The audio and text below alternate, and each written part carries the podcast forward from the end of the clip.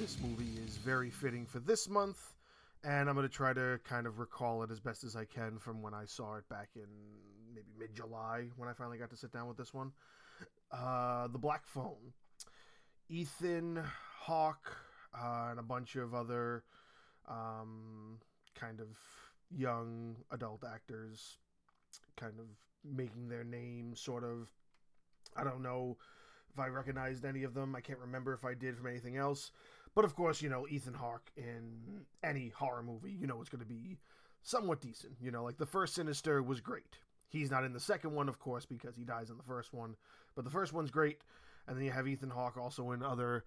Anything Ethan Hawke is usually in is usually really good. I, I just, I really do appreciate him as an actor. Now, when you have a, a film like uh, The Black Phone, which is very interesting to say the least and it's based on i believe a novel of the same title.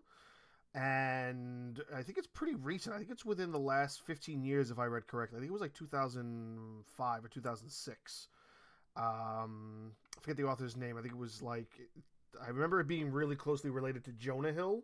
So i want to say it was like joseph hill or Joe Hill or something. I remember seeing it and I'm going, oh, now I got to read the book because I got to see if the movie did justice to the book because the movie is very good. It is very very good and I really appreciated the story they were trying to tell. Even though it's it's it's simple in its foundation. So the foundation is the character Ethan Hawke plays is a guy kidnapping kids in the 70s. It's like the mid 70s and this is, of course, around that time where this was very prominent. Like I know, I, I, was talking to a coworker the other day about, you know, how are there all these documentaries about all these, you know, serial killers from forty or fifty years ago? It's like, well, because that's when things were a little crazy. You know, this is when you know Jeffrey Dahmer was huge. This is when the Manson family was big. Like all of these big, you know, stories we have, the Night Stalker, all these big serial killers, they all came from from that time and era because it was very tough to catch people. So this character, um, the child abductor, is called the Grabber in the film, and it's not based on anybody. It's just you know the Grabber. Like it's very simple, the Grabber. Like there's no crazy interesting name given to him like Night Stalker or any of that stuff like what we kind of got here in reality. They gave him a very simple name and it's not related to any actual story based on anyone. So the grabber, played by Ethan Hawke, is this character who goes around kidnapping kids. Now, his sort of pseudonym backstory is that he kidnaps kids and he like runs these sort of tests on them to see if they're bad or naughty, and then when they fail, he kills them. So now he's kidnapped about like seven kids at at this point in the story, where you kind of no, he's he's kidnapped six, and then the seventh one is the one the the movie's about. So he's kidnapped six, and the seventh one is what the movie is um kind of focused around, and he's focused around the um, this boy who has a sister who is sort of clairvoyant as well, and and the clairvoyancy is kind of she's kind of forced to kind of hide it because the father is a you know a drunk and an abuser, and she's not allowed to really like talk about how she sees things like in her dreams, and then her dreams become reality and so when the brother gets abducted, that's that's when she starts having dreams about where he is, and that's when he starts believing her. But now also when you take that kind of supernatural aspect, you also take the idea that where this kid is getting held um, by the grabber is in the basement of this house that is in the neighborhood and he's sort of being haunted but also sort of being like guided by the ghosts of the other kids that um, the grabber has killed. So they're kind of guiding him to sort of understand what it is that they have to do. And it's sort of like all of these different kids have gone through different stages of trying to escape, trying to, you know, maybe kind of beat their way through him and kind of understand what their environment is. So he's like it's it's almost like an escape room in and of itself, but instead of having like six people figure it out, one person comes in one after another, solves a small piece of the puzzle, and now here's the last person taking all of those pieces and all of those clues and putting them all together. So like one of the, the the key points is that you know we know that this this wall leads to a vent and this vent leads to a fridge.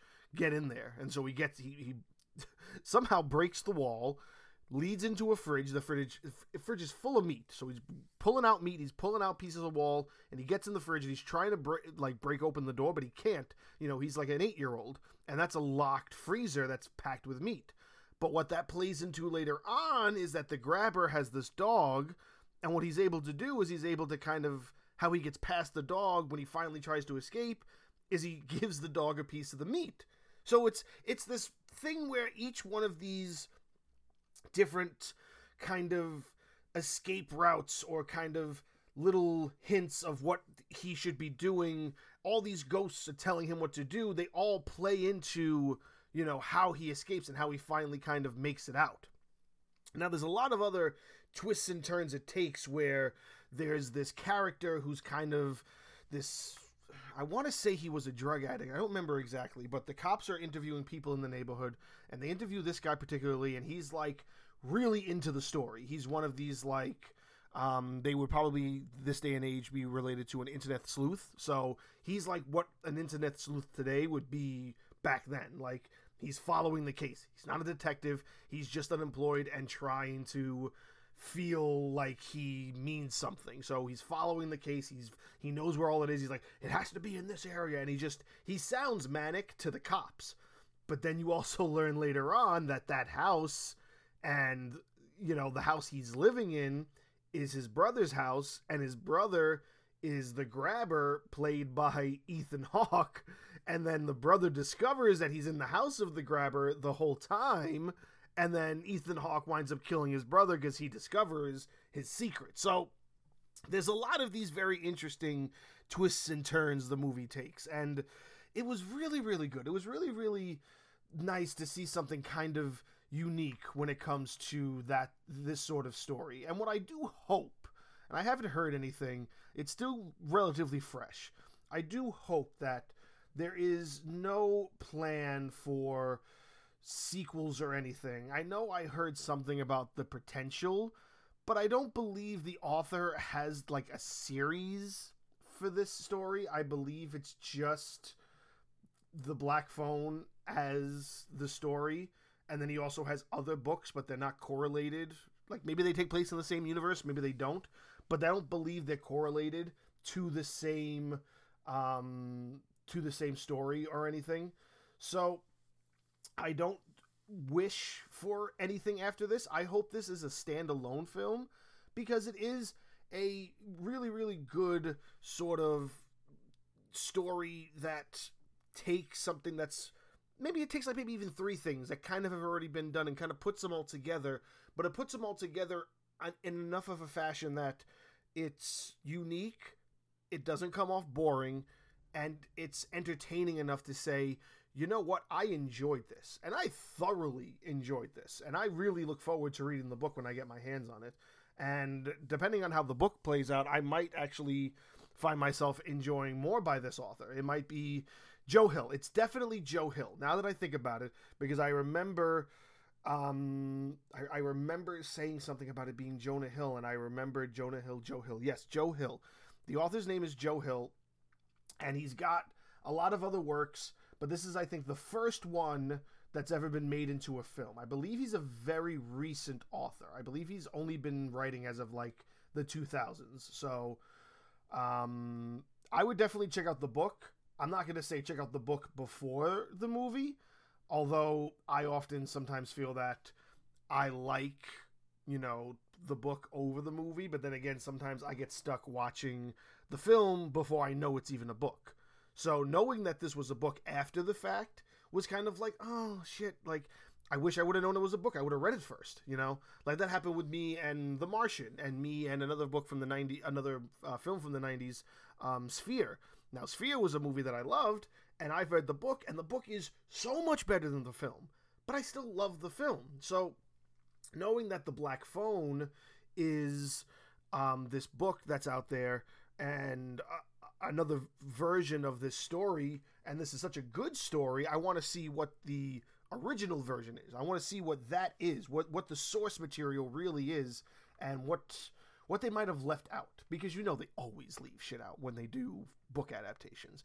And as an author myself, I always imagine what somebody would do if they ever took my book that's out right now and turned it into a movie and what they would take out.